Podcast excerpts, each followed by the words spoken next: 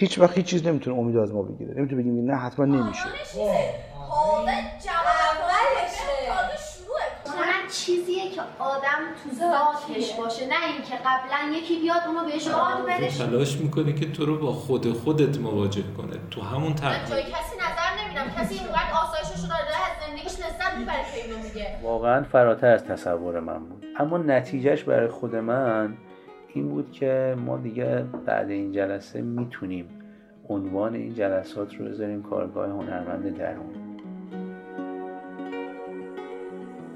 رادیو هسته سخت روایت کننده خویشتن حقیقی توه.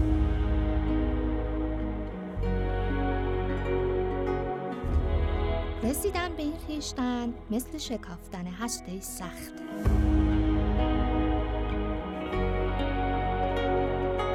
لایه‌هایی از این هسته سخت هر از گاهی در کارگاه هنرمند درون شکافته میشه. کارگاه هنرمند درون معتقده تو در درون خودت یک هنرمند داری که باید اونو آزاد کنی.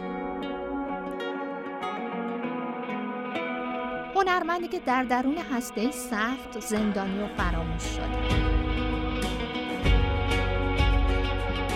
شکافتن این هسته ورود به دنیایی سرشار از قدرت، بی‌نیازی و رضایتمندیه و لحظه‌ای بی انتها و تجربه‌ای ناب خلق می‌کنه که برای هر کس منحصر به فرده. سلام، من زهره عبدی هستم و با قسمت نهم رادیو هسته سخت در خدمت شما.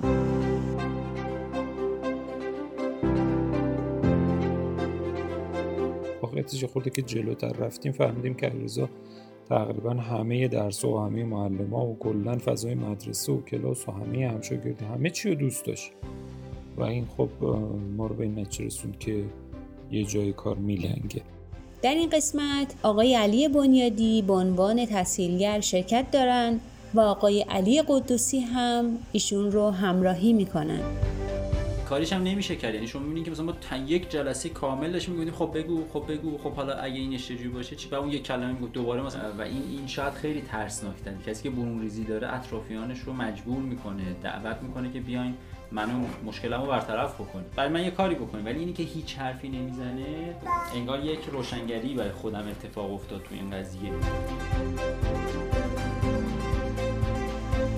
با هم میشنویم این قسمت رو با نام تجربه ورزی.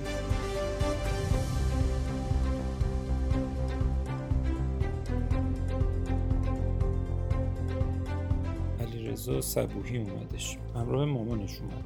کلاس ششم رو تموم کرده بود انگار و اولین بارم بود که کارگاه ها رو می اومدش. خیلی خیلی کم حرف بود. اینطوری براتون بگم که گاهی حتی اینقدر مثلا اصرار و پرسش های چند باره ما نهایتش مثلا به یک کلمه یا خیلی مثلا خوش شانس بودیم یه جمله‌ای بچه میگفت. سارا بخشنده دومین نفری بود که میومد. البته خب دفعه دومش هم بود که کارگاه اسلام شهر رو شرکت میکرد. دفعه اول وسط یه سری از دخترای ماشاءالله بیش فعال و پر حرف گیر افتاده بود، اصلا بچه ساکت بود کلا. برای سارا در واقع بیشتر اینطور شد که خیلی خوب مشارکت کرد. سارا از علاقش به مدرسه و معلم عربیش برامون گفتش. علیرضا هم گفت که معلم علوم و خود درس علوم هم خیلی دوست داره. چند سال از عمرت میگذره؟ تو این سالها زندگیت رو چطور گذروندی؟ چقدر توی زندگیات تجربه کسب کردی؟ تجربه هات رو از کجا به دست آوردی؟ تا حالا اینطوری به زندگیت نگاه کرده بودی؟ حالا نمیخوای نگاه کنی؟ همین الان، همین الان که داری این پادکست رو گوش میدی، همین الان که داری صدای من رو میشنوی، الان به این سوالها فکر کن. فکر کن به این که قرار این تجربه ها توی زندگیت چه نقشی بازی کنن. فکر کن که قرار کی و کجا به کارت بیان. فکر کن که قرار کی به درد بقیه بخورن. بچه هایی که در سکوتن انگار به اندازه یک جمع بیست نفره انرژی میبرن از آدم. چون من داشتم مقایسه میکردم، یک دقیقا یادمه که ما با سارا تو این جلسه کلی نشستیم حرف زدیم. جلسه بعدیش سارا اومد و یه عده دیگه دیگه سارا هیچی حرف نزد. میدونین حرف زد ولی مثلا جلسه بعدی حواسم بود که سارا حرف نمیزنه اما نمیشد، یعنی هیچ کاری نمیتونستم بکنم، مجبور بودم همش با بچهای دیگه درگیر باشم و نمیتونستم اون انرژی که باید جو باید رو برای سارا بذارم. اینی که هیچ برون ریزی نداره این واقعا چی به سرش میاد تو جامعه؟ کی کدوم مدرسه رو ما میشناسیم که اینجوری جداگانه مثلا برای بچه‌ها وقت بذاره؟ هر کسی که یه همچین بچه‌هایی رو کنارش داره فکر نکنه مثلا یه بچه‌ای که خیلی ساکته بچه‌ای خیلی خوبیه، یه بچه‌ای که به به مثلا داره زندگیشو میکنه، مثلا داره خیلی بچه بی دردسر و بی مشکلیه، بیان نمیکنه مشکل رو، برون ریزیه رو نداره. آخرین باری که یکی نشسته بود به گفتن خاطره‌ای یا قصه‌ای از زندگیش و تو سراپا گوش شدی به شنیدن کی بوده؟ با همه وجودت شنیدی و شنیده‌هات رو لمس کردی. انگار کنی که خود اون آدمه شدی. خودش توی تک تک لحظه های روایتی که داره میگه. از این مدلیش رو تا حالا داشتی؟ بازی تداعی کلمه رو شروع کردیم. علیرضا اولین کلمه‌ای که انتخاب کرد فوتبال بودش. سارا هم آسمون رو انتخاب کرد. بعد ازشون خواستم که جابجا بشن. کاغذ قلم و زیر دستی و اینا رو همه رو گذاشتن و خودشون بلند شدن جاهاشون با هم عوض کردن. دور در واقع کلمه‌های فوتبال و آسمون شروع کردن تداعی لغزان همینجور کلمه‌هایی که به ذهنشون میرسید و نوشته بودن. مرحله آخر میشد که یه متنی بنویسن، حالا یه داستانی، یه خاطره‌ای، یه چند تا جمله حتی. ولی هر چی زور زدیم مگه علیرضا مثلا چیز میکرد. حتی سارا هم یه مقدار اولش براش سخت بود اما خب کم کم شروع کرد به نوشتن.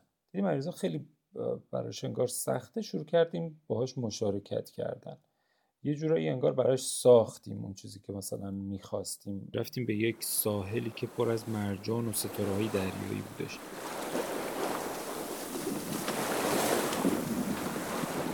و خب اونجا علیرضا شاید نمیدونم به ما گفت، البته رفته سفر دریایی در دریا تالا رفته، اما خب نمیدونم حسم این بود که شاید شاید علیرضا مثلا اولین بار بود که همچین تجربه بود از سر میگذرون.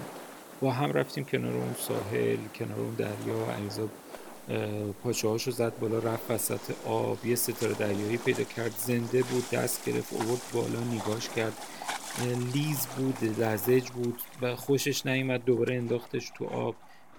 داستان یه بار از اول بگو برای من. بعد چیکار کردی؟ ستاره دریایی رفتی تو آب. من اینا رو بگو دیگه. ده من تعریف کن، فکر کن رفتی مسافرت، منم نبودم همراه تیم. خب واسه من تعریف کنی بگی چه اتفاقی رفتن تو آب. خب یه ستاره دریایی در اونجا واقعا یه جا حس کردم که علیرضا واقعا این سفرها رو تجربه کرد. یه جایی حتی خندید، یعنی یه لبخندی از سر رضایت زد. حتی اگه واقعا قبلا دریا هم نرفته بود، این بار انگار یه سفر دریایی موندگاری براش تجربه شد و خب این تجربه نبود که بشه به این سادگی از کنارش گذاشت. تبدیلش کرد به یه خاطره که بتونه حتی برای دوستاش تعریفشون کنه، چون واقعا به این سفر رویایی رفته بود.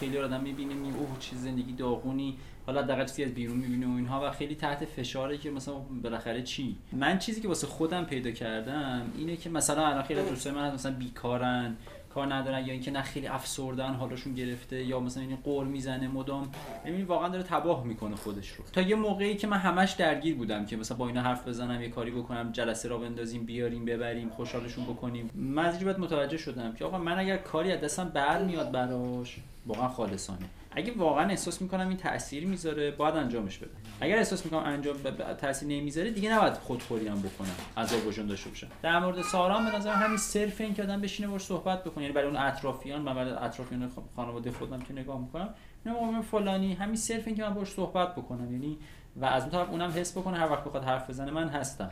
اون طرف سارا هم داستان بامزه‌ای برامون نوشت. از تجربهش نوشت که با پدرش یه روز میره استادیوم فوتبال. خیلی جالب بود واسه یه دختر بچه‌ای همچین تجربه، همچین خاطره‌ای رو در واقع بنویسه. یادمه که حدود چند هفته پیش با پدرم به استادیو برای تماشای فوتبال رفتیم.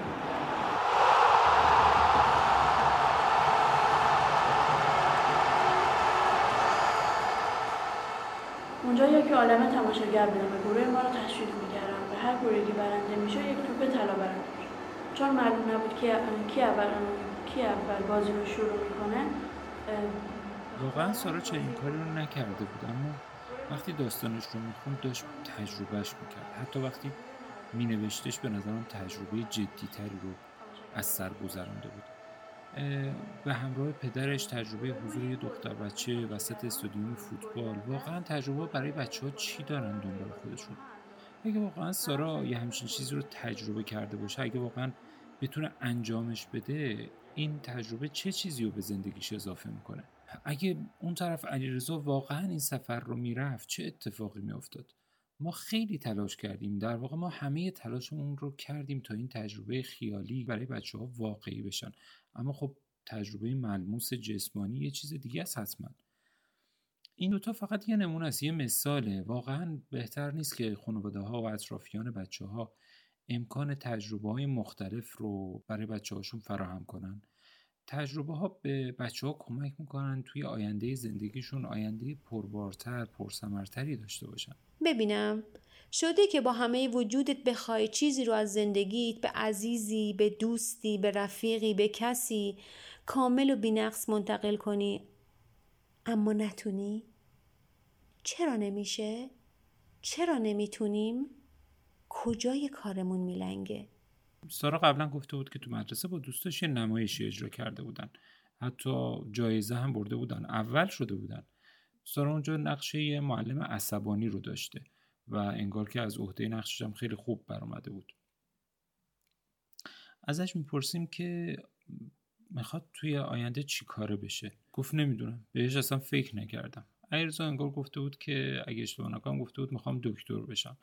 حالا با این اوصاف از سارا خواستیم که خب معلم بشه، معلم ریاضی، مگه نگفته بود ازش متنفره؟ خب معلم بشه و یه معلم ریاضی خوب، از اون معلمایی که بچه‌ها ازشون متنفر نیستن. یا نه اصلا معلم عربی بشه، اصلا خود همون معلم عربی که خیلی هم دوستش داشت. بازیه دیگه. اصلا معلم فارسی بشه، مگه نمیگه دوستش داره؟ فارسی رو میگم ها. اصلا زیر بار نمیرفت سارا، همش میخندید و میگفت چطوری نمیتونم، نمیشه، از این داستانا. کشتیارش شدیم، بازم هیچ اتفاقی نیفتاد. تجربه میتونه حتی از این ح... تو حرف زدن هم آدم میتونه تجربه بسازه. یعنی صرف این که مثلا من حالا توی حوزه حرفه‌ای ام، یکی مکانیکه، یکی گرافیسته، یکی مثلا فیلمنامه نویسه، یکی چه می‌دونم سوپریه، حتی در مورد این تجربیات صحبت کردن، در مورد تجربیات حرفه‌ای صحبت کردن، این به نظر من تجربه است. تا حتی فراتر، یکی میخواد مسافرت بره، یکی میخواد مثلا چه می‌دونم حتی شب میخواد بره رستوران، مثلا میخواد بهشون رستوران. اینو میتونه آدم تبدیلش بکنه به تجربه برای اون فرد، نه اینکه یه اتفاقی که صرفا این هم توش هست. ما خیلی از اتفاقاتی تو بچگی برامون میافتادش، یه اتفاقی بود که ما هم بخلی ما توش بودیم، خیلی تبدیل به تجربه من نمیشد. تا اینکه مثلا من یه بزرگتری پیدا کردم، اون بزرگتری میومد میگفت خب نظر تو چیه؟ میخوام الان بریم شمال، چی فکر میکنی در مورد این شمال؟ حالا چیکار بکنیم؟ و جدی هم بود، یعنی اینطوری نبودش که بخواد ادا در بیاره. یه بار بنا گذاشتیم من و اون آدم، منی که مثلا راهنمایی بودم، با یه آدم خیلی بزرگتر، کل فامیل رو جمع کردیم، مثلا با هم رفتیم مشهد یا شمال یا همچین چیزی. رادیو هسته سخت ابتکاری است از مؤسسه دارالاکرام که دانش آموزان در معرض ترک تحصیل را بورسیه میکند. و در این پادکست ها سعی می کند هنرمند درون آنها را به تصویر کشد.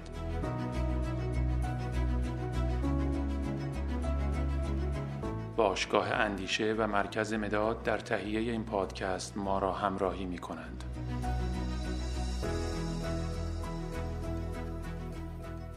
تجربه ها کی میشه که تبدیل به زندگی آدم های مختلف میشه؟ چطور میشه چیزی رو که زندگی کردی، با تمام گوشت و پوستت لمس کردی، با همه وجودت تجربهش کردی، به بقیه بدی؟ شاید قبلش باید پرسید که کی میشه که اینطوری زندگی کرد و اینطور تجربه های زنده و حی و حاضری داشت؟ سوال کردنش آسونه، اما پیدا کردن جواب. تو همین حیث و بیس بودیم که مهیار سلیمانی اومدش. تقریبا میشه گفت نیم ساعتی بیشتر از کارگاه باقی نبود که سر و کلش پیدا شد. حالا که رفته بود حسابی کیفشو کرده بود، بعد از باشگاه فوتبالش اومده بود نیم ساعت آخر کارگاه رو، خیلی به سرعت توی بازی داستان نویسیمون شرکت کرد. داستاناش هم خب فوتبالی بود، تدایی کلمات هم خیلی قشنگ شروع کرد انجام دادن. اما خب چیزی که بود، کلمه اولی بود که مهیار انتخاب کرد. به مهیار گفتیم یه کلمه انتخاب کن و اون اولین کلمه‌ای که انتخاب کرد کلمه سختی بود. شما الان اگه بخواید یه کلمه انتخاب کنید چه کلمه‌ای به ما میدید؟ یه کلمه تو دنیا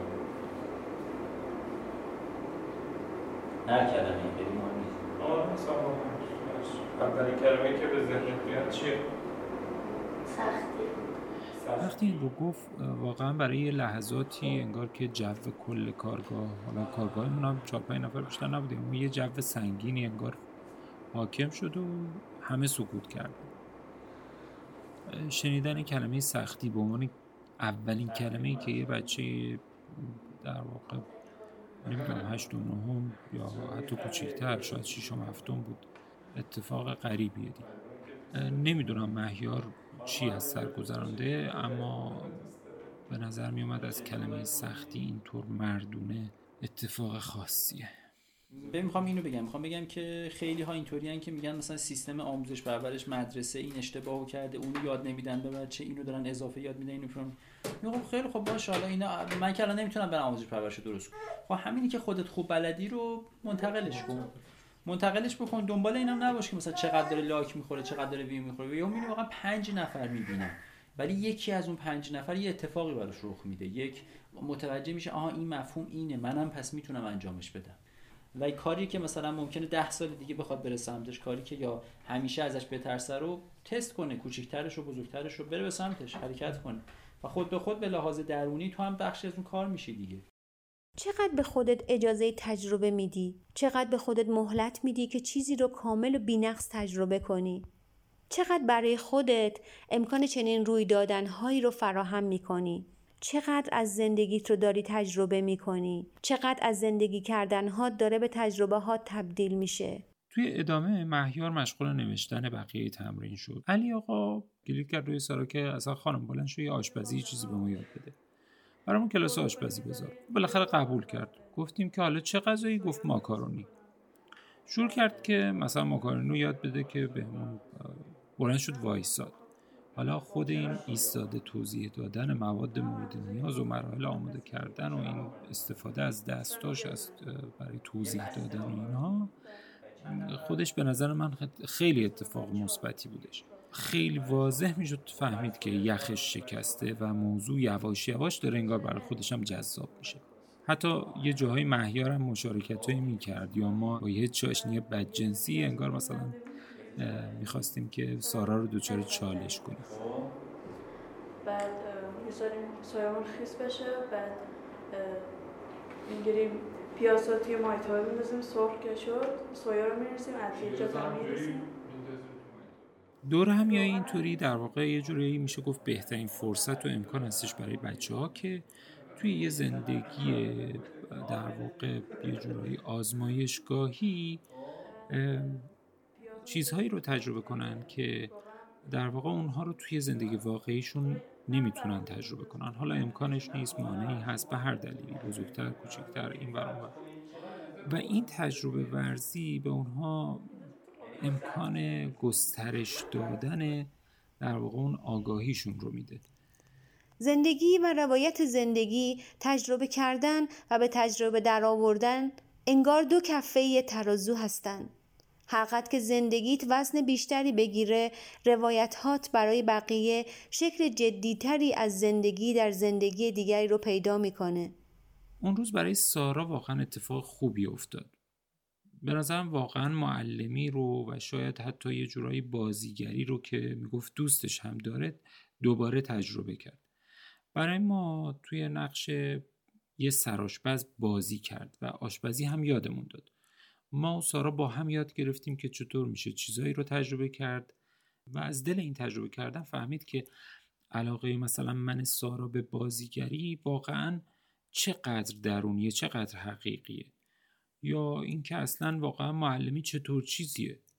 سارا به نظرم میتونست بعد از اون توی همون مدرسه‌ای که پیش از این علی قدوسی گفته بود که یه گروهی از هموطنای افغانستانیش هستن که این مدرسه رو راه انداختن و معلمی میکنن اونجا و بالاخره اتفاقای مثبتی داره میفته، چون سارا گفته بود که خب چون افغانستانی هست نمیتونه معلمی کنه، اما اونجا صحبت این شد. به نظرم سارا واقعا حالا چیزی رو تجربه کرده بود که اگر بعدها میخواست در چنین مدرسه‌ای و با چنین آدمایی تجربه کنه معلمی رو، الان در واقع چندتاش پر بود، یک تجربه خیلی کوچیکی از معلم کردن رو داشت. در مورد مثلا دوستان بازیگر بشن، خیلی خوب پس بیا همین الان بازیگری بکن، گوشیتو در بیار همین الان یه چیزی بازی بکن، خب ببین فیلمش توی گوشیت حداقل چه شکلی میشه، فیلمو گرفتی و دیدی خوبه، خب آپلودش کن تو اینستاگرام، بذارش تو یوتیوب، با دوستات در موردش حرف بزنیم ببینیم.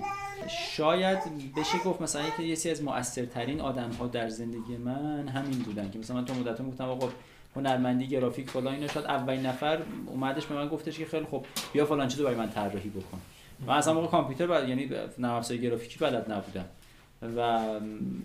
و با یه بدبختی نشستم طراحی کردم، کلی زمان بردش و اینا، و واقعا من از اون لحظه دیگه طراح شدم، دیدم اه شد به راحتی. یه نفر با یه سفارش کوچیکی که به من داد و یه پولی که داشت و این پول برای اون هیچی نبود و برای من خیلی زیاد بود، خیلی زیاد بودش،